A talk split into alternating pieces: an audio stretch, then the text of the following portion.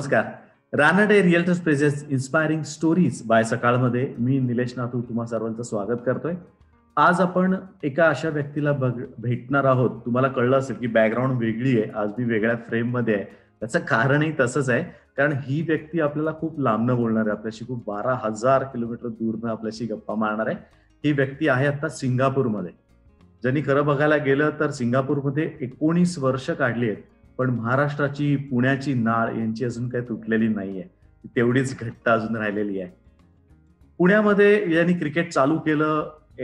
Age cricket ज्याला आपण म्हणतो सिक्स्टीन फोर्टीन सिक्स्टीन नाईन्टीन सगळं पुण्यातनं खेळला. ट्वेंटी थ्री मध्ये खेळला एमपीएल ला पहिली trophy man of the series ती पण यांनीच मारलेली होती. पण नंतर अशी काही चक्र फिरली की सिंगापूरला जाण्याचा योग आला. सिंगापूरला जाऊन तिथे स्थायिक झाला. आता सिंगापूर नागरिकत्वही त्याच्याकडे आहे. तर भेटूयात. चेतन रामचंद्र सूर्यवंशीला. वेलकम चेतन. नमस्कार. Thank you so much Nilesh inspiring स्टोरीजमध्ये तुझं मनापासून स्वागत. आज आपण तुझ्याशी गप्पा मारणार आहोत तुझ्या पुण्याच्या प्रवासाबद्दल आणि आता तू सिंगापूर मध्येच आहेस राईट तू आता सिंगापूरमध्ये स्थायिक आहेस. येस येस हो हो. तुला एकोणीस वर्ष झाली असं मी म्हणालो पण तुझं मराठी एकदम तेवढंच चांगलं आहे अस्खलित बोलतोयस तू अजून मराठी विसरला नाहीयेस. नाही आय थिंक मराठी कल्चर आहे मराठीच मराठीच राहणार शेवटपर्यंत. अगदी खरं आहे अगदी खरं आहे. तर सुरू करूया चेतन की तू तुझं क्रिकेट पुण्यातलं जे चालू झालं त्याविषयी आम्हाला थोडक्यात सांगणार की तू पुण्यात क्रिकेट कुठनं चालू केलंस?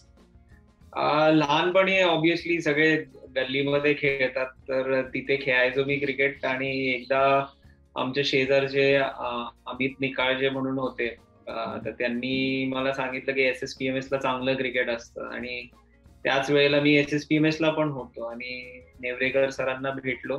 आणि that was the starting journey तिसरी मध्ये सुरू केलं क्रिकेट पुण्यामध्ये आणि स्कूलला खेळायला लागलो तिथे. ओके आणि मग त्यानंतर क्लब क्रिकेट कुठं कुठल्या क्लबला जॉईन केलं होतंस तू?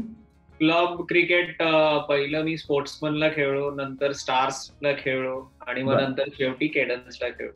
केडन्स अकॅडमीकडनं खेळत होतास. ओके तू एज क्रिकेट खेळत होतास सिक्स्टीन खेळला होतास. मला वाटतं साडे सोळा सतरा वर्षाचा असताना तू पहिल्यांदा हे सिंगापूरची ट्रायल दिलीस बरोबर? बरोबर बरोबर. मी अंडर फोर्टीन महादळकर ट्रॉफी खेळलो होतो.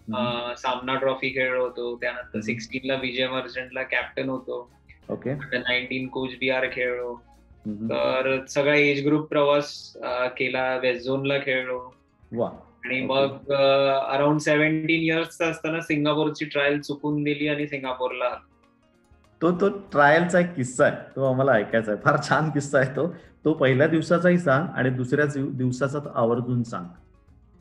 तो पहिल्या ऑब्विसली क्रिकेट खेळायचं म्हटलं की आपल्याला इंडियाच असतं. आणि सिंगापूर तर नाव पण नव्हतं ऐकलेलं पहिल्यांदा. आणि सिलेक्शन सुरू झालं आणि सिलेक्शनला तर मी बेसिकली कीपर म्हणूनच कीपर बॅट्समन म्हणूनच तू होतास बरोबर. कीपर म्हणूनच होतो आणि सिलेक्शनला नव्हतो सो सिलेक्शन कोऑर्डिनेट करायला होतो.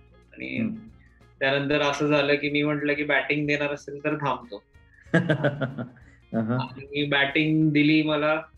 आणि जनरली तुम्ही सिलेक्शनला असल्या की खालून खेळता आणि डिफेन्स जास्त करता. पण मी माझी आयडिया मी सिलेक्शनलाच नव्हतो. तर मी पहिल्या बॉल बसनं अटॅकिंग खेळत आणि काही टेन्शन नाही मारत सुटलो होतो. आणि अराउंड मी बारा तेरा सिक्सर्स मारले आणि ब्रेंडन कुरुप्पू त्यावेळेस हे होते. सिलेक्टर्स होते. सिलेक्टर हा हा. ना पहिल्याच ह्याच्यात आवडलं आणि ते म्हटले की ह्या मुलाला न्यायचंय. म्हटलं अरे पण म्हणजे तू असं खेळायचं कारण काय? कारण तुला तुझ्या घरच्यांनी सांगितलं होतं तुला इंडिया खेळायचं इंडियामध्ये खेळ. कुठे सिंगापूरला जातोस किंवा इंडियन महाराष्ट्राचं क्रिकेट बंद होईल? हे कारण होतं का त्यामागचं? बरोबर बरोबर. I think I think Singapore पहिलं तर माहीत पण नव्हतं की सिंगापूरला फर्स्ट टाइम आलो मी. त्यावेळेस गरम कपडे घेऊन गेलो होतो की तिथं स्नो पडत असेल किंवा थंडी असेल. पण ते अजूनही पडतं एकोणीस वर्ष झाले. अजूनही ते स्वेटर तसेच आहेत का? पॅक पीस एकदम काढलेलेच नाहीयेत. तसेच आता दोन दिवस पाऊस झालाय तर टेम्परेचर बावीस वर आले मग आम्ही प्रयत्न करतो की अरे गरम कपडे घाला अ चेंज एसी बंद करत असाल तुम्ही जर आज फॅनमध्ये झोपू असं काहीतरी. पण तुला दुसरा दिवस मला तुझ्याकडनं ऐकायचा आहे. ज्या दिवशी पहिल्या दिवशी तुझं शॉर्टलिस्ट झालं होतं ना दुसऱ्या दिवशी काय घडलं होतं? तू गेला का नव्हतास? सिलेक्शनला. गेलाच नव्हतास तू. ऍक्च्युली मला कळलं की आता सिलेक्शन तर होणार आहे आणि मला बेसिकली जायचं नव्हतं. सिलेक्शन जायचं नव्हतं आणि सीन असं झाला की मी सांगितलं आजी आजारी. बर ते अनिल कलेवार सर होते त्यावेळेस सिंगापूरचीच होते पुण्याचे होते ते. तर. ते त्यांनी घरी आले आणि ते म्हटले की अरे आजी पहिलीच दिसली त्यांना ती आजीच दिसली. अच्छा दार उघडलं तर आजीनेच उघडलं. काय झालं? कोण हवंय? मग त्यावेळेस मग त्यांनी कन्व्हिन्स केलं की सिंगापूर खूप चांगलं आहे आणि सगळं चांगलं आहे. त्यानंतर राजूभाईंनी कन्व्हिन्स केलं की सिंगापूर चांगलं आहे. इंगळे सर होते. इंगळे सरांनी दोन वर्ष काम केलं होतं सिंगापूरमध्ये. ते म्हणते की सिंगापूर कसं आहे you should go and have a look first अच्छा. आणि मग त्यावेळेस अजय सर पण होते डिसिजनच्या वेळेस. आणि मग फायनली एक आठवड्याने मी सिंगापूरला गेलो. बर. मग पहिल्यांदा तू टुरिस्ट जाऊन बघून येऊ. दहा बारा चौदा दिवस जाऊन बघून येऊ कसं. मग पहिली आयडिया जर होती की चौदा दिवस फ्री तिकीट मिळालंय फिरून यावं. ती आयडिया होती. ओके मग तिथे गेल्यानंतर पहिली मॅच कोणाबरोबर खेळलात? म्हणजे तुम्ही पुण्यात कोण कोण गेलं होतं आणि बरीच मुलं होती सिलेक्ट झालेली? पुण्यातनं सागर कुलकर्णी होता त्यानंतर किरण अडाव होता. असे आम्ही तिघ जण गेलो होतो आणि इंडियातनं धर्मीचंद मुलेवा म्हणून होता जो कर्नाटकला खेळायचा आणि इंडिया अंडर नाईन्टीन खेळत होता. त्यावेळेस पॉप्युलर होता तो. अच्छा म्हणजे हे जे सिलेक्शन झालं होतं ते फक्त महाराष्ट्रापुरतं मर्यादित नव्हतं. पूर्ण भारताची मुलं त्याच्यामध्ये आलं. त्यातनं तुमचं सिलेक्शन झालं होतं बरोबर? बरोबर बरोबर. वा व्हेरी गुड म्हणजे ती ग्रुप क्रायटेरिया होता की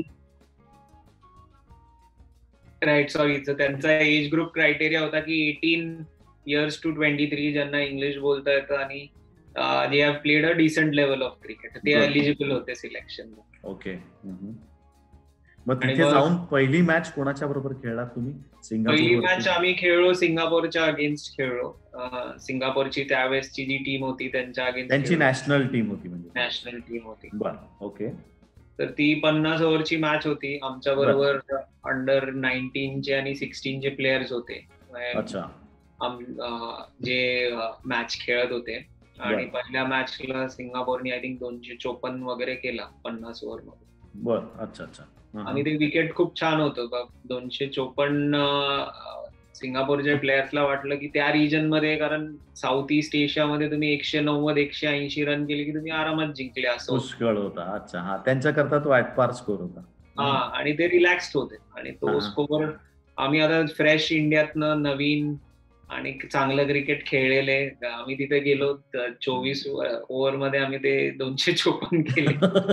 तुम्ही चोवीस ओव्हर मध्येच मॅच संपवली होती त्यावेळेस. अरे बापरे. पहिली पहिली मॅच होती. सागरनी भरपूर मारले. मी दीडशे वगैरे नॉट आउट केला होता. वन फिफ्टी केलास तू पहिल्याच मॅचला. पहिल्याच मॅचला बर ओके. मग त्यानंतर ती ती जर्नी सुरू झाली आणि त्यानंतर परत असं झालं की त्यांच्या टीमचं चार वर्षानंतर कॅप्टन झालो आणि ऑलमोस्ट पंधरा दहा ते पंधरा वर्ष कॅप्टन होतो मी त्यांचा. वा सिंगापूर तू लीड केलं. पुण्यातनं जाऊन सिंगापूरची टीम तू आज लीड केली पुणेकरांसाठी अभिमानाची गोष्ट नक्कीच आहे. पण मला सांग पहिल्यांदा तू गेलास त्यावेळेस मग तुला कुठल्या प्रकारचा व्हिसा मिळाला होता? काही रुल्स होते त्यावेळेस असे? मग तू So- सिंगापूर रिप्रेझेंट कसं करू शकलास? सिंगापूर त्यावेळेस रुल्स असे होते की चार वर्षांनी क्वालिफिकेशन द्यायचे. की चार. वर्ष तुम्हाला त्या कंट्रीमध्ये राहावं लागायचं. मग. क्वालिफिकेशन द्यायचे. बरं. म्हणजे तुम्ही त्या कंट्रीचे मेंबर होऊ शकता किंवा त्या कंट्रीला रिप्रेझेंट करू शकता. त्याकरता चार वर्ष तिथे राहणं तुम्हाला कंपल्सरी होतं. बरोबर. आणि आता थोडासा एक वर्ष कमी केलंय आता तीन वर्षातच बर. अच्छा. तीन वर्षाचा क्रायटेरिया आता.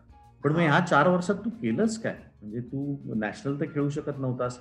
सेम टाइम तू पुण्यातनं सगळं गोड्या विस्तारा बांधून तिकडे गेला होतास. चार वर्ष केलंच काय? चार वर्ष बेसिकली कोचिंग करायला सांगितलं होतं आम्हाला की. तिथले लोकल्स डेव्हलप करायचे. आमचं डेझिग्नेशन होतं नॅशनल डेव्हलपमेंट ऑफिसर आणि मग त्यावेळेस माझं फर्स्ट एक्सपोजर होतं कोचिंगला आणि कोचिंग करायचं हे कधीच असं डोक्यात नव्हतं कधी इंडियामध्ये केलं नव्हतं. डायरेक्ट तिथे सुरू झालं होतं. तिथनं कोचिंगची जर्नी सुरू झाली. मग लेवल वन करणं टू करणं थ्री करणं. मग ते त्या रुटीन मध्ये नेक्स्ट चार वर्ष गेले. कारण खेळणं तर होणारच नव्हतं. सो अंडर सिक्स्टीनचा स्कॉड बघणं अंडर नाईन्टीनचा स्कॉड बघणं आणि लोकल मुलांना चायनीज मुलांना क्रिकेट शिकवणं ते ते तर खूप चॅलेंजिंग होतं. त्यावेळेस तुझं स्वतःचं वय हे सतरा अठराच्या दरम्यान होतं म्हणजे बरोबर? बरोबर बरोबर. हो तेव्हाच तू कोचिंगचे धडे तेव्हाच घेतले होते. तू जे कोर्सेस असतात ते लेवल वन टू थ्रीचे कोर्सेस तू सतरा वर्षीच पूर्ण केले होतेस. बरोबर बरोबर. फर्स्ट लेवल गेली सतरा वर्ष असताना. त्यानंतर सेकंड लेवलला दोन वर्ष द्यावे लागतात. आणि थर्ड लेवलला अराउंड चार वर्ष नॅशनल टीम कोचिंग करावे लागते मग तुमचं. तुम्ही इलिजिबल होता लेवल थ्री ओके ओके मग त्यास तुम्ही शाळेत मुलांना शिकवायला जायचा क्रिकेट शाळेत पहिलं वर्ष एकदम मजेशीर होतं. शाळेच्या मुलांना शिकवायला जायचं आणि महाराष्ट्रात तरी ठीक होतं. म्हणजे आम्ही जसे S S P M S ला शिकलो की फटके खाल्ल्याशिवाय शिकताच येत नाही असंच आम्हाला आणि मला वाटलं की तीच कोचिंग स्ट्रॅटेजी असणार आहे माझी. पण पहिलाच बॉन्ड साइन केला होता की मुलाला हात पण नाही हात उचलायचा नाही कोणावरती. ओके आणि इंडियामध्ये तरी क्रिकेटची जाणीव असते लहान मुलाला पण बॅट कशी पकडायची बॉल बेसिक तरी माहीत असते. बेसिक म्हणजे तिथे क्रिकेट काय हे पहिलं समजायला लागतं पहिले तीन महिने. आणि मग त्यांना व्हिडिओ दाखवणे त्यांना की असं क्रिकेट खेळलं जातं. आणि मग त्यानंतर मग कोचिंग सुरू होतं तुमचं. बर बरोबर. काही किस्से मग अतरंगी किस्से मुलांनी केलेले तिथे काही? अरे जबरदस्त. एकदम आमच्या बरोबर एक सिनियर कोच होते सरिका म्हणून. तर ते लेफ्ट हँडर होते. तर ते डेमो देत होते शॅडो करून दाखवत होते आणि वन टू थ्री फोर आणि मग मुलांना सांगितलं करायला तर सगळे मुलं लेफ्टीच खेळायला लागले. अच्छा. तू खुश झाला असेल रे एवढे लेफ्ट हँडर्स मिळाले आपल्याला ऍज अ कोच आपण आय थिंक आपण म्हणतो की अरे लेफ्टी व्हा तुम्ही असं म्हणतो. बघितलं की सगळे लेफ्टी तर मग मला लावलं गेलं नाही मी विचारलं की अरे तुम्ही सगळे कसे लेफ्टी म्हणजे काय तुम्हाला? असं काय रेजिम असतं तुमचं की लेफ्टीच सुरू करतात तुम्हाला. ते म्हणतं की teacher you should as lefty so we are lefty आम्ही फॉलो करतोय. तुम्ही जे दाखवताय ते आम्ही फक्त फॉलो करतोय. अमेझिंग अमेझिंग पण ते नंतर खरंच सगळे लेफ्टी झाले असतं तर बरं झालं असतं असं तुला वाटत असेल. सुपर पण त्या वयामध्ये म्हणजे साधारण तू अठरा एक वर्षाचा होता घरापासून दूर होतास की एकदम महाराष्ट्राचं क्रिकेट सुटलं होतं जे की तुझं ड्रीम होतं आणि ते तुला अवघड नव्हतं की रणजी ट्रॉफी पर्यंत पोहोचणं कारण जो तुझा ज्या प्रकारे तुझा ग्राफ चढत होता क्रिकेटचा तर अगदी तू रणजी ट्रॉफीमध्ये सिलेक्ट नक्कीच झाला असतास. पण ते सोडून चार वर्ष क्रिकेट तसं पहिलं तर कॉम्पिटेटिव्ह न खेळणं आणि असे काहीतरी उद्योग करणं त्यावेळेस तो मॉरल डाऊन नाही झाला कधी नाही डेफिनेटली डाऊन तर झालं. आय मीन शॉकिंग होतं की हे कधी केलं नाहीये. आणि इंडियात सवय होती की सकाळी जायचं ग्राउंडवर संध्याकाळी पण जायचं ग्राउंडवर इथे सकाळ संध्याकाळ जायचो तर ग्राउंडवर पण मुलं नव्हती बॉलिंग टाकायला मशीन बरोबरच खेळत बसायचं. सो ते थोडा चेंज होता आणि दिवस दिवसभरात ते दोन तास स्कूलचे झेलून यायचे मुलांचे कधी कोचिंग बघितली नव्हती. सो थोडं चॅलेंजिंग होतं. आणि कॉम्पिटेटिव्ह क्रिकेट काहीच नाही मिळालं त्या टाइममध्ये. सो लकीली चार वर्षानंतर एक तर सिंगापूरला पण क्वालिफाय झालो मी आणि थोडासा आयसीसीनी रूल थोडासा लूज केला होता की तुम्ही तुमच्या कंट्रीला जाऊन खेळू शकता. अच्छा बर. त्यावेळेस मग मला इंडियाला येऊन इन्व्हिटेशन खेळायला चान्स मिळाला. तसाच एमपीएल खेळलो आणि मग के के आरच्या स्कॉडमध्ये पण दोन हजार नऊ ला हो तू आयपीएल ला के के आर लाही रिप्रेझेंट केलेला आहेस. बरोबर? पण त्यानंतर परत मग सिंगापूर जाणं हे डोक्यात फिक्स होतं की यस आपल्याला परत सिंगापूरला जायचं आहे नाही त्यानंतर हे होतं की खेळायचं इंडियामध्येच खेळायचं. पण दोन हजार दहा ला एक रूल आला की तुम्हाला इंडियात मिनिमम क्रिकेट खेळणं इम्पॉर्टंट आहे. आणि मीन तुम्ही जर फॉरेन कंट्रीला खेळलाय तर तुम्ही इधर इमिजिएटली तुम्ही फॉरेन कॅटेगरीमध्ये येता किंवा तुम्हाला दोन वर्ष ते कुलिंग पिरियड द्यावं लागेल. आय थिंक इंडियामध्ये वेगवेगळे रूल येत राहतात दरवर्षी. हो, दरवर्षी नवीन काहीतरी होत असतं. अरे करणारच काय? इथे एवढे जण क्रिकेट खेळतात ना त्यामुळे दरवर्षी नवीन रूल इंट्रोड्यूस करावाच लागतो. नाहीतर इंडियाच्या पाच टीम होतील मी सांगतो तुला. सो मग मी डिसाईड केलं की आय थिंक परत जाऊन सिंगापूरची टीम त्यावेळेस around forty one forty two वर पोहोचली होती रँकिंग जी फिफ्टी एट वरनं सुरू झाली होती. आय थॉट की यांनाच वर घेऊन जाऊ गो विथ देम मग परमनंट मग परत इंडियाला नाही. मग तुझ्या एफर्ट्सनी ते एक्केचाळीसची रँकिंग आता कुठपर्यंत तू आणली होतीस? आता विसावर आली ट्वेंटी वर. वाव सुपर म्हणजे आता वीस नंबर वरती इंटरनॅशनल स्टँडर्ड वरती हे रँकिंग तू पोचून ठेवलेलं आहेस. तर त्यावरती त्याच्यामध्ये नक्कीच तुझी तेवढी मेहनत आहे. आणि हे मेहनत करताना तुला स्वतःला ऍज अ कॅप्टन तू कॅप्टन होतास बरोबर? दहा बारा वर्ष तू स्वतः कॅप्टनशिप पण केलेली आहेस. तर त्यावेळेस ते छत्तीस बॉल शंभर त्यावेळेस हे वर्ल्ड रेकॉर्ड होतं. ते नंतर तुला कळलं. त्याबद्दल थोडा आम्हाला तो किस्सा सांगणार दोन हजार नऊ मध्ये आय थिंक ती मॅच होते मला वाटतंय. आम्ही शेख जायद स्टेडियमला होतो. दुबईला. अबुधाबीला. अबुधाबीला. अबुधाबीला. आणि चायना बरोबर मॅच होती ती. चायना ते मुलं असे होते की चायनाने अराउंड आठ नऊ वर्षापूर्वीच क्रिकेट सुरू केलं होतं. चायनामध्ये कम्युनिझम असल्यामुळे ते तुमचं जे फील्ड ऑफ प्ले किंवा फील्ड ऑफ वर्क तो ठरलेला असतो की आता तुम्ही लाईफभर क्रिकेटच खेळायचं किंवा तुम्ही लाईफभर एज्युकेशनच करायचं. तर हे असे वेगवेगळ्या प्रोव्हिन्सेस मधनं सिलेक्ट केलेले स्टुडंट होते. आणि त्यांचा फिटनेस आणि फिल्डिंग बघायला गेलं तर आउटस्टँडिंग होते ते लोक. नो बडी वॉज क्लोज आणि फिटनेसला तर हेच नाही. पण ऑब्विसली बॅटिंगला स्किल लागते थोडी बॉलिंगला स्किल लागते. तर ते त्यांचं स्पीड आणि स्पिन एवढं नव्हतं. रिझनेबल होते ते पण साधारणतः आपल्या क्लबच्या साईड सारखे अच्छा. क्लब लेवलचं स्टँडर्ड त्यांचं होतं. हा. सो चायनाची मॅच सुरू झाली आणि त्यांचं चिअरिंग बघून एकदम आमचा जो ओपनर होता तो स्ट्राईक घ्यायचा तो नॉन स्ट्राईकला गेला. की त्यांच्या कॅप्टननी असा हात वर केला आणि ते कराटेमध्ये ओरडत नाही की किक मारल्यानंतर किंवा काय. एकदम असा तो ओरडला. आणि अकराच्या अकरा जणांनी तसे हात वर केले. सपोर्ट केला बापरे. ओके. अच्छा. समथिंग न्यू फॉर यू आणि मी म्हणलं क्रिकेट फील्डमध्ये कधी घडलं नव्हतं असं.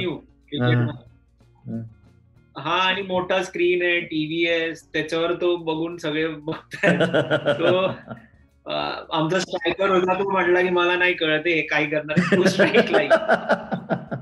अच्छा तो स्ट्रायकर नॉन स्ट्रायकरला आला.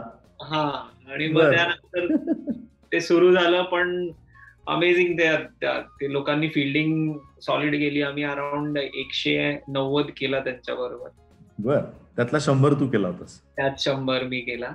तू सारखं सारखं फिल्डिंग सांगतोयस जर तशीच फिल्डिंग खराब असतील तर मग दोनशे तूच केला असतास मला वाटतं. नाही नाही ते ते लोकांनी दोन मॅचेस जिंकले पण त्या सिरीज बर ओके. पण तुला कळलं कधी की हा नवीन रेकॉर्ड झालाय छत्तीस बॉलमध्ये शंभर? हे तुला सांगितलं? नेक्स्ट डे ला पुण्यातनं कॉल आला होता. आय थिंक मिकी आयंगार होते ते रिपोर्टर टाइम्सचे त्यांनी कॉल केला हॉटेलवर आणि ते म्हटले की तुझा इंटरव्ह्यू घेऊ शकतो का मी? सो आय सेड की येस वाय नॉट पण का? कशासाठी you score thirty six ball hundred केलाय तो इंटरनॅशनल रेकॉर्ड आहे. वा तो पहिला रेकॉर्ड झाला त्यावेळेस मग तुला असं आसमान के ऊपर वगैरे असं वाटत होतं की यस आपण वर्ल्ड रेकॉर्ड केलाय. त्याची नोंद घेतली गेली जास्त महत्वाचं खरं. त्यानंतर त्यानंतर मला वाटतं तुझ्याच खास मित्रांनी क्रिस गेलनी तो तोडला ना तीस बॉलमध्ये त्याने केलं. हो हो हो. नको त्या मॅच मध्ये नको जायला. पुण्याची मॅच येते ती आम्हाला विसरायची त्यामुळे त्याच मॅच मध्ये नको जायला आपण. पण त्यानंतर मग सिंगापूरचं क्रिकेट सेटल हळूहळू तूही सेटल झालास क्रिकेट पण सेटल केलंस. मग त्यामध्ये काय विशेष एफर्ट्स तुला द्यावे लागले की अशा वेळेस की तुझ्या फिटनेससाठी म्हणा किंवा तुझे जे मेंबर तुझ्या बरोबरचे कलिग्स होते त्यांच्यासाठी काय वेगळे एफर्ट्स घेतले होतेस तू? सी आता जसं इंडियामध्ये असतं की तुम्ही स्वतः अकाउंटेबल असता. कारण तुम्हाला जर टीममध्ये राहायचं असेल तर तुम्ही तुमचं सगळं करायचं असतं. पण ज्यावेळेस तुम्ही असोसिएट कंट्रीजमध्ये असता तर मोटिवेशन लेवल प्रायमरी तुमचा रोल क्रिकेट नसतो. तुमच्याकडे काम असतं. त्यामुळे लोक मोटिवेट करणं टीम जमा करणं हे खूप इम्पॉर्टंट असतं. आणि प्लेयर्सला सांगणं की बाबा सकाळी एक्सरसाइज कर संध्याकाळी नेट्सला ये. ते सगळं करणं हे खूप इम्पॉर्टंट होतं. आणि त्यामध्ये जास्त वेळ जायचा. आणि ज्यावेळेस मी लास्ट मॅच खेळलो त्यावेळेस अकरा पैकी दहा जण जे होते ते मीच शिकवलेले होते अंडर थर्टीन पासून. हो अच्छा. स्टुडंट होते ते. माझे स्टुडंट होते. आणि कल्चर त्यांच्यात होतं एक सॉर्ट ऑफ येस ते ते कल्चर डेव्हलप होत गेलं आणि मॅचेस जिंकत गेलो आम्ही रिझल्ट येत गेले. तसे ऑब्विसली कंट्रीजचे फंड्स वाढत जातात.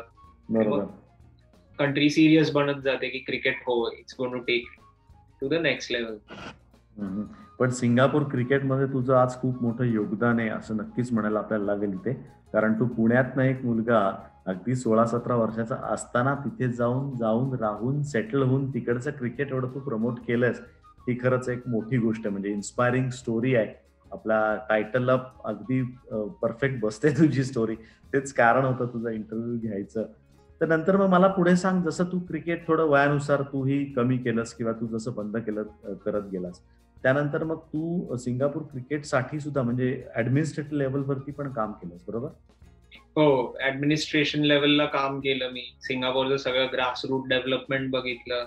सिंगापूरला आयसीसी मध्ये रिप्रेझेंट केलं. त्यानंतर एशियन क्रिकेट काउन्सिलमध्ये रिप्रेझेंट केलं. आणि त्यावेळेस अशी एक आयडिया होती की some somewhere down the line की आता you have to pass it on to someone आणि you have to have you have to start your second innings मग ते आय थिंक अराउंड दोन हजार सोळा सतरा साली आयडियाज येत होत्या डोक्यामध्ये की what we can do for the spot stay in the spot आणि स्पॉटमध्ये काय करू शकतो? आणि त्यावेळेस ठरवलं की येस आय थिंक अराउंड दोन हजार सतराला कंपनी सुरू करायची. आणि जे आयडियाज आहेत डोक्यात ते प्रत्यक्षात उतरवायचा प्रयत्न करायचा. असं म्हणून दोन हजार सतराला कंपनी सुरू केली. आणि दोन हजार एकोणीस पर्यंत थोडासा ग्राउंड लेवलला ती सेट झाली होती. मग त्यावेळेस मी नॅशनल टाइम नॅशनल टीमचं रेझिग्नेशन दिलं रिटायर्ड झालो. ओके. कारण काम वाढायला लागलं की जे काम हातात घेतलं होतं त्याला वेळ जास्त द्यावा लागला. सो पण दोन हजार सतराच्या अगोदर म्हणजे एकोणीसला जसं तू रेझिग्नेशन दिलं म्हणालास तर त्यावेळेस काय पोस्ट वरती तू सिंगापूरमध्ये काम करत होतास नॅशनल टीमला मी डेव्हलपमेंट ऑफिसर होतो. सगळं सिंगापूरचं डेव्हलपमेंट बघत होतो. Right from coaching schools national teams त्यांचे त्यांचे स्ट्रॅटेजीज काय असले पाहिजेत ते कसे डेव्हलप झाले पाहिजे? सिमिलर आय थिंक इंडियाच्या स्टँडर्डमध्ये जसं राहुल द्रविड आता करतोय तसं. हो एनसीए जसं अप्लाय आमच्या इथे जसं तुम्ही त्याप्रमाणे हँडल करत होता. वा टेरिफिक मग दोन हजार सतरा ते दोन हजार एकोणीसमध्ये तू दोन वर्ष तू आता मला टी शर्ट पण तुझं दिसतंय ते स्पोर्ट्स किंगडम तीच तू कंपनी टू थाउजंड सेव्हन्टीन ला लॉन्च केलीस बरोबर? बरोबर बरोबर. स्पोर्ट्स किंगडम दोन हजार सतराला लॉन्च केली. आणि आता I think it has made quite a long way obviously दोन हजार वीस काउंट नाही करायचं आपल्याला कुणाला. तुला ते डिलीट करायचं तुझ्या आयुष्यात मग अशी बोलताना तू म्हणालास एकोणीस वर्ष नाही अठरा वर्ष. म्हटलं का तुम्ही नाही ते ट्वेंटी ट्वेंटी मला डिलीट करायचं माझ्या आयुष्यात नाही नाही पण तरी एक वर्ष म्हणून ते खरं सांगायला गेलं तर ते वीस वीसनी जे आपल्याला शिकवले ना ते आजपर्यंत जगात कोणीही शिकवलेलं कोणालाही शिकवूही शकणार नाही. एवढ्या गोष्टी लोकांना त्या दोन हजार वीस शिकवून गेलेलं आहे पण तू जे तुझे कंपनी बद्दल बोलत होता स्पोर्ट्स किंगडम तर सर्वात पहिले नाव कुठनं डोक्यात आलं किंगडम आपलं स्वतःच एक किंगडम असं म्हणजे तसं राजा रजवाडेचं नाव जे काय दिलेलं आहे तर ते कुठनं डोक्यात आलं की स्पोर्ट्स किंगडम? आय थिंक की लहानपणापासून शिवाजी महाराजांना फॉलो केलंय. आणि मराठ्यांचा इतिहास तर सारखाच असायचा घरात कारण माझे वडील फुल फॅन होते इतिहासाचे. आणि किंगडम आणि आपलं स्वतःचं राज्य असलं पाहिजे स्वराज्य असलं पाहिजे त्या टाईप्सचे ते विचार नेहमी होते. आणि मग मी म्हटलं की आता जर कंपनी सुरू करायची आहे तर कसलं राज्य करणार आहे आपण? स्पोर्ट्स राज्य करणार आहे तसं ते हो. नाव आलं. टेरिफिक टेरिफिक आजपर्यंत कधी हा विषय आपला झाला नव्हताच नाव नावाविषयी पण चांगला इनपुट मला याच्यातनं मिळालेलं आहे. पण मग त्यानंतर कोण कोण जुडत गेलं? आणि अशी ही कंपनी आज आपण त्या कंपनीकडे येणारच आहोत. तर सुरू झाली त्यावेळेस किती जण होती? मग ते कसं ग्रो होत गेलं पुढे? सो आय थिंक ते ग्रँड विजन तर हेच होतं की स्पोर्ट्स जे मेजर स्पोर्ट्स आहेत वर्ल्ड मधले ते एका प्लॅटफॉर्मवर कनेक्ट करणं हे मेन विजन होतं. आणि त्यासाठी स्टार्ट सेशा म्हणून आहे जो सीटीओ आहे आमचा. तो बेसिकली त्यांनी अमेझॉनमध्ये काम केलंय मायक्रोसॉफ्टमध्ये केलंय आणि आय टीचं जे नॉलेज म्हणतात ते भरपूर त्याच्याकडे तर त्याला मी ही आयडिया शेअर केली की आपण एखादा ऍप बनवू. आणि त्या ऍपमध्ये whether it's coaches whether it's facilities whether it's store आणि whether it's knowledge sharing about the game हे एका जागेवर असलं पाहिजे. त्या उद्देशाने आम्ही हे सुरू केलं आणि त्यानंतर फर्स्ट आम्ही अराउंड वीस कोचेस हायर केले क्रिकेटसाठी प्लॅटफॉर्मला आणि ते प्लॅटफॉर्मवर एनरोल केलं. आणि अराउंड तीन महिने ते चालवलं. अराउंड आम्हाला एक सत्तावीस अठ्ठावीस बुकिंग झाले. मग लक्षात आलं की बुकिंग जर यायचे असतील तर you have to go to the ground level तुम्हाला अकॅडमी किंवा ग्रासरूटमध्ये तुम्हाला काम करावं लागेल. त्यावेळेस तुमचं हे ऍप्लिकेशन सक्सेसफुल होऊ शकतं. किंवा त्यावेळेस लोकांना तुमच्याबद्दल माहिती होईल आणि तुमचं प्लॅटफॉर्म वाढू शकतं. आणि जर वीस क्रिकेटचे कोचेस असतानाच एम एस धोनीचं प्रपोजल आलं आमच्याकडे की तुम्ही आमची अकॅडमी रन करता का सिंगापूरला? अच्छा. आणि त्यामध्ये आम्हाला पण आयडिया होती की आम्ही पण अकॅडमी करणार आहे. की ग्रासरूटला जर जायचं असेल तर अकॅडमी करावी लागते बरोबर. So we we took M S Dhoni academy आम्ही त्यांच्याबरोबर ऑपरेशन सुरू केले. आणि त्यानंतर मग ही आयडिया मी प्रशांत बरोबर शेअर केली. जो आमचा स्ट्रॅटेजिक ऑफिसर आहे आता ही सेड की रोहित इंटरेस्टेड असेल याच्यामध्ये. तर why don't you come down आणि शेअर युअर थॉट्स आपण बसून बोलू. रोहित शर्मा. हिटमॅन रोहित शर्मा. आणि त्याच टाइममध्ये मी परागला पण एक आयडिया शेअर केली होती. तर पराग त्यावेळेस आय थिंक एच पी मध्ये की डेल मध्ये चांगले काम करत होता. तर तो त्यांनी काही विचार न करता तो म्हणला काढ माझं पण तिकीट. आम्ही लगेच सकाळी बसलो फ्लाईटमध्ये. सकाळी डिसाईड केलं आणि संध्याकाळी मुंबईत बसून मुंबईत बसून चार तास अकॅडमी बद्दल बोललो की कशी आम्हाला अकॅडमी करायची कसं पराग पण आपल्या शो मध्ये येऊन गेला त्यांनी हा किस्सा सांगितला होता. तुम्ही खूप सहा सात तास त्याच्याशी गप्पा मारत होता तिकडे आणि तिथे अप्रूव्ह करूनच घेऊन आला तिकडे मुंबईत. राईट राईट तर मला वाटतं तीन चार वाजेपर्यंत बसलो होतो सकाळी आम्ही आणि ते अप्रूव्ह झालं आणि नेक्स्ट डे सिंगापूरला येऊन आम्ही क्रिक किंगडम हे एक्सपॅन्ड करायचं कसं? काय कसं करायचं ह्याच्या मागे सुरू झालं. पण क्रिक किंगडम हे स्पोर्ट्स किंगडमची एक ब्रांच आहे राईट म्हणजे sports kingdom is your mother company बरोबर. आणि त्याच्या मधले त्याच्या ब्रांचेस जे आहेत ते क्रिक किंगडम आहे. अजून काय काय ब्रांचेस आहेत तुमच्या? आता लास्ट वीकमध्ये आम्ही लॉन्च केली football kingdom football kingdom okay प्रत्येक मला वाटतं जपानमध्ये टेनिस अकॅडमी पण जपानमध्ये. टेनिस किंगडम पण. म्हणजे आता काय टेनिस झालं फुटबॉल झालं क्रिकेट झालं what is next next is badminton badminton kingdom okay म्हणजे असं ते शिवाजी महाराज जसं म्हणत होतं ना की मला समुद्रातलाही किल्ला पाहिजे मला मावळातलाही पाहिजे मला इकडचाही पाहिजे तसं तुझं किंगडम आता तू वाढवतोयस का हळूहळू? बरोबर. नाही आय थिंक सगळ्यांचंच किंगडम असणार आहे ते. कारण सगळ्यांनाच त्यातनं व्हॅल्यू ऍडिशन मिळणार आहे. Basically whether it's from employment side किंवा whether it's as a player तर सगळ्यांनाच ते व्हॅल्यू ऍडिशन करेल अशी अशी एक आयडिया आहे आणि तसं आम्ही त्याला डिझाईन करत चालतो तशा सिस्टम्स लावत चाललो. पण जसं तू परत आता म्हणजे बऱ्याच वेळेस तुमच्या बोलण्यात सिस्टम हा शब्द बरेच वेळा मी ऐकतो. तर तुम्ही जसं तू स्वतः क्रिकेट खेळलायस पण तेवढ्याच फ्लुएंटली तू तेवढ्याच अगदी नजाकतपणे फुटबॉल अकॅडमी पण तुम्ही चालवता. तेवढ्याच चांगल्या प्रकारे टेनिस अकॅडमी पण चालवता. त्यामुळे स्पोर्ट्सची एक सिस्टीम तुमच्या डोक्यात कुठे आहे की ही अशी सिस्टीम पाहिजे तर तुम्ही कुठच्याही प्रकारचं स्पोर्ट्स खेळू शकता? असा काही तुम्ही अभ्यास त्याच्यामध्ये केलाय का? बरोबर. आय थिंक कुठलीही अकॅडमी असेल वेदर इट्स क्रिकेट फुटबॉल किंवा टेनिस सगळ्यात महत्वाचं असतं की तुमचे कोचेस कारण ते तुमचे ड्रायव्हर्स असतात. ते लोकांना शिकवणार असतात. तर त्यांचं ट्रेनिंग तुम्ही किती चांगलं करून घेता?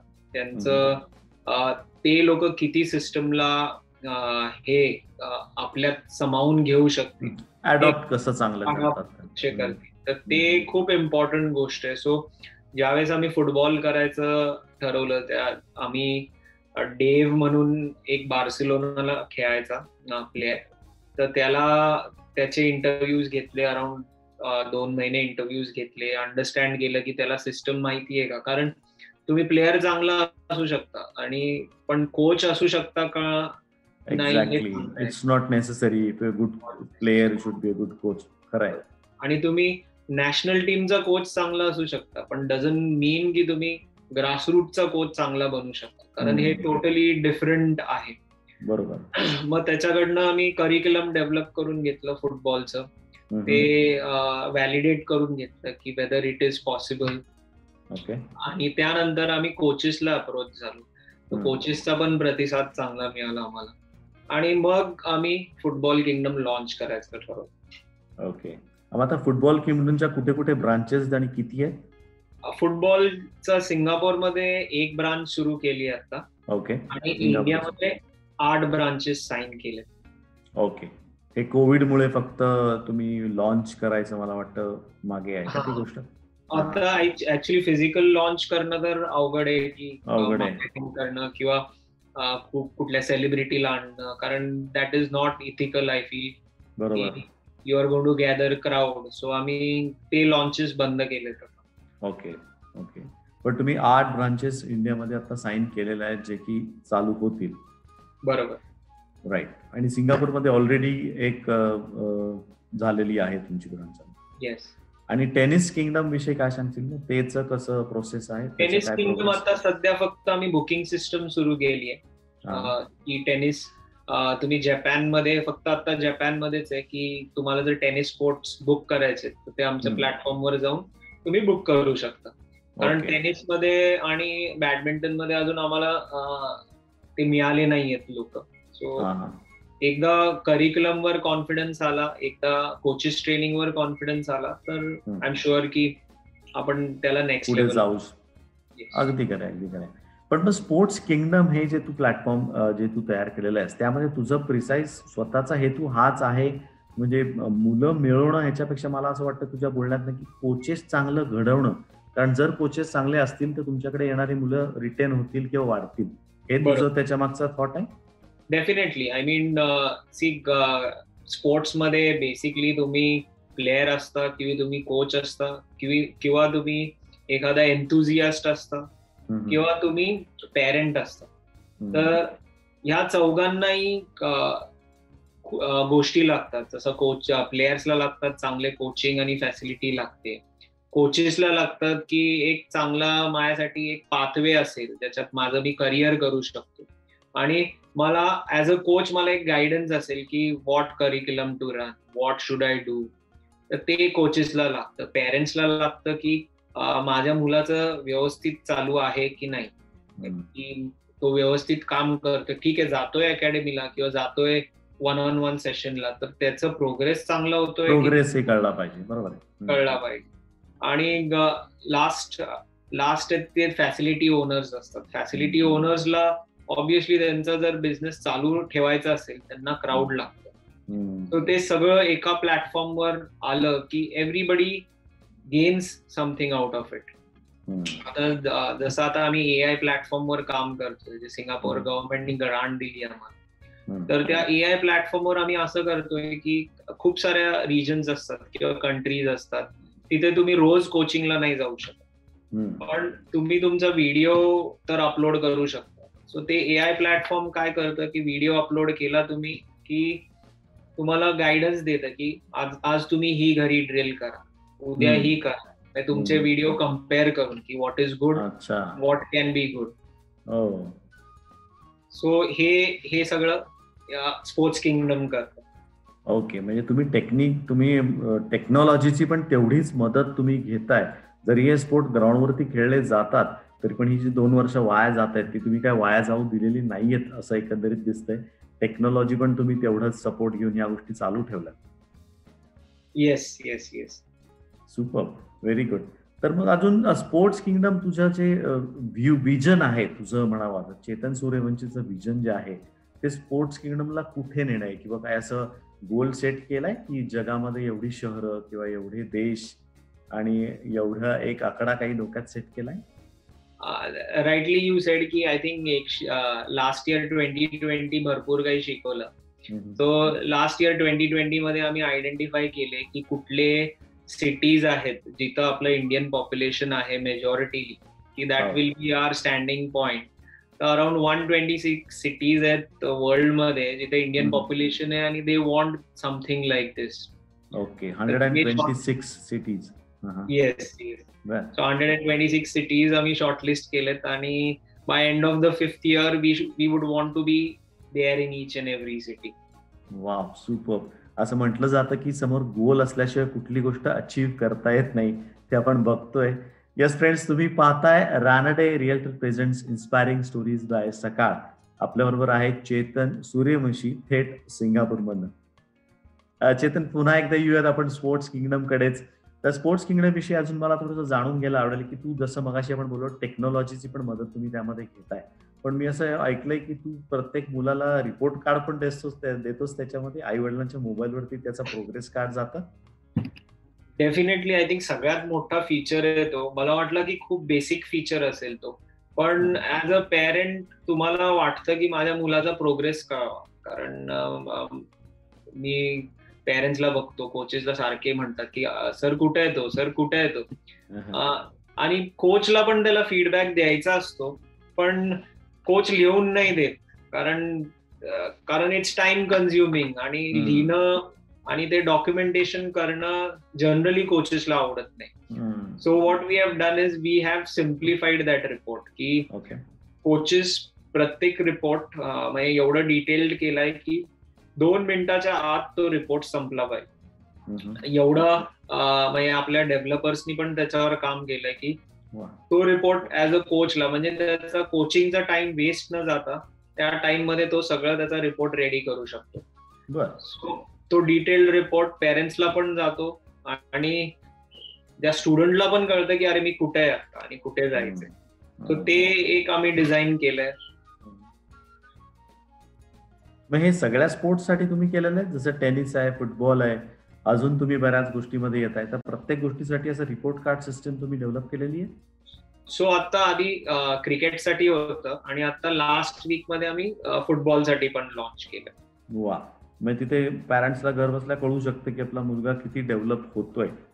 बरोबर. याच्यामध्ये असं काही एक ही गोष्ट खरं म्हणजे तुझ्याशी मी शेअर करू शकतो. कारण इतर जे कोचेस असतात त्यांना असं पण म्हणू शकत नाही किंवा ते सांगतच नाहीत. कारण की हे हा मुलगा is not meant to you know play this sort of sport याने दुसरीकडे कुठेतरी नशीब आजमावावं किंवा दुसरं काहीतरी ट्राय करावं. तर हे सांगणं किंवा हे पॅरेंट्स पर्यंत पोहोचवणं यांनी सोपं होईल असं तुला वाटतंय? आय थिंक ती नेक्स्ट स्टेज आहे.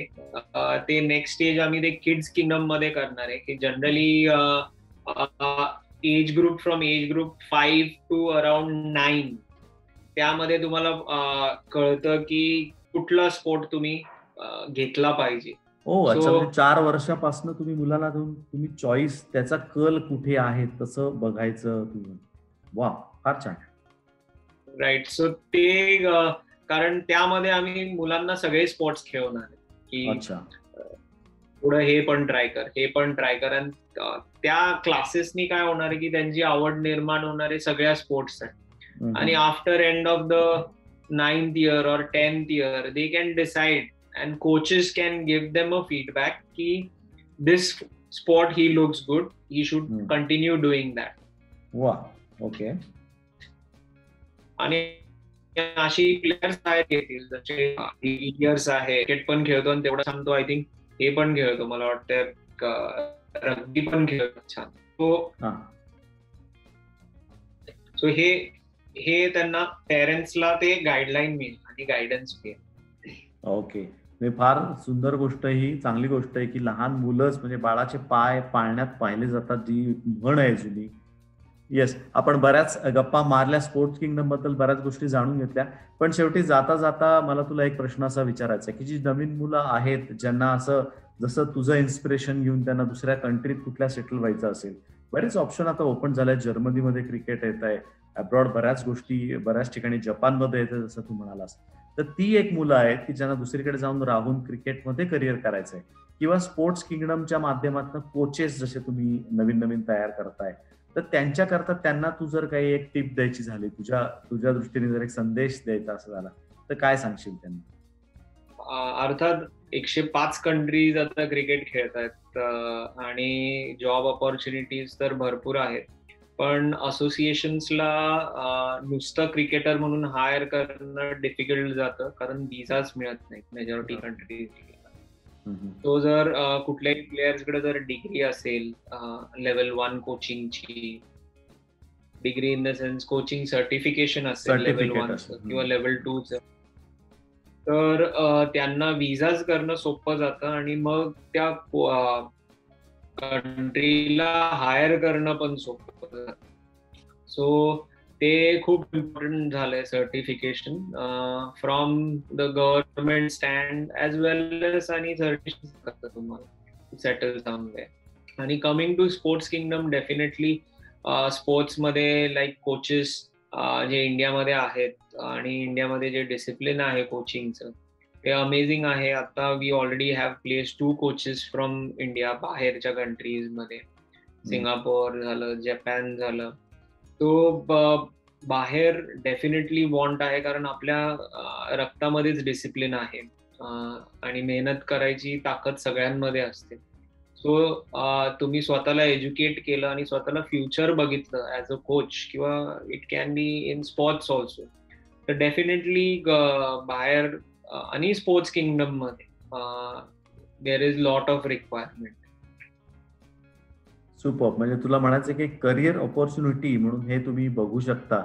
स्पोर्ट्स किंगडमचे वेगवेगळे तुम्ही कोर्सेस जॉईन करून सर्टिफिकेशन घेऊन स्पोर्ट्स स्पोर्ट्स किंगडम सुद्धा कुठे प्लेसमेंट अशा टाइप्स करते असं तुमच्याकडनं काही आहे असं तुमच्या डोक्यात काही?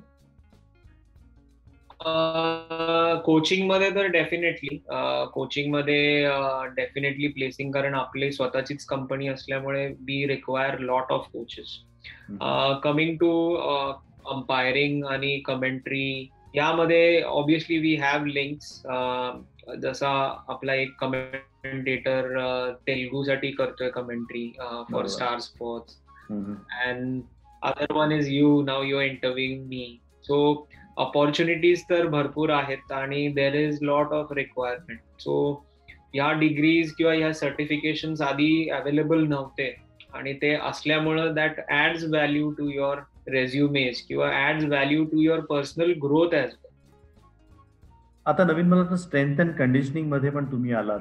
त्याच्यानंतर इतर गोष्टी आहेत की आहार कसा असावा? आहार तज्ज्ञ सुद्धा होऊ शकतो स्पोर्ट्स किंगडममध्ये त्याबद्दल थोडं सांगा ते नवीन जे कोर्सेस आहेत. आता स्ट्रेंथ अँड कंडिशन आता खूप इसेन्शियल झाले कारण गेम्स आता शॉर्ट असतात आणि हे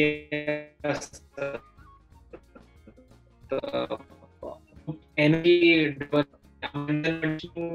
प्रत्येक स्पोर्टमध्ये इम्पॉर्टंट झाले.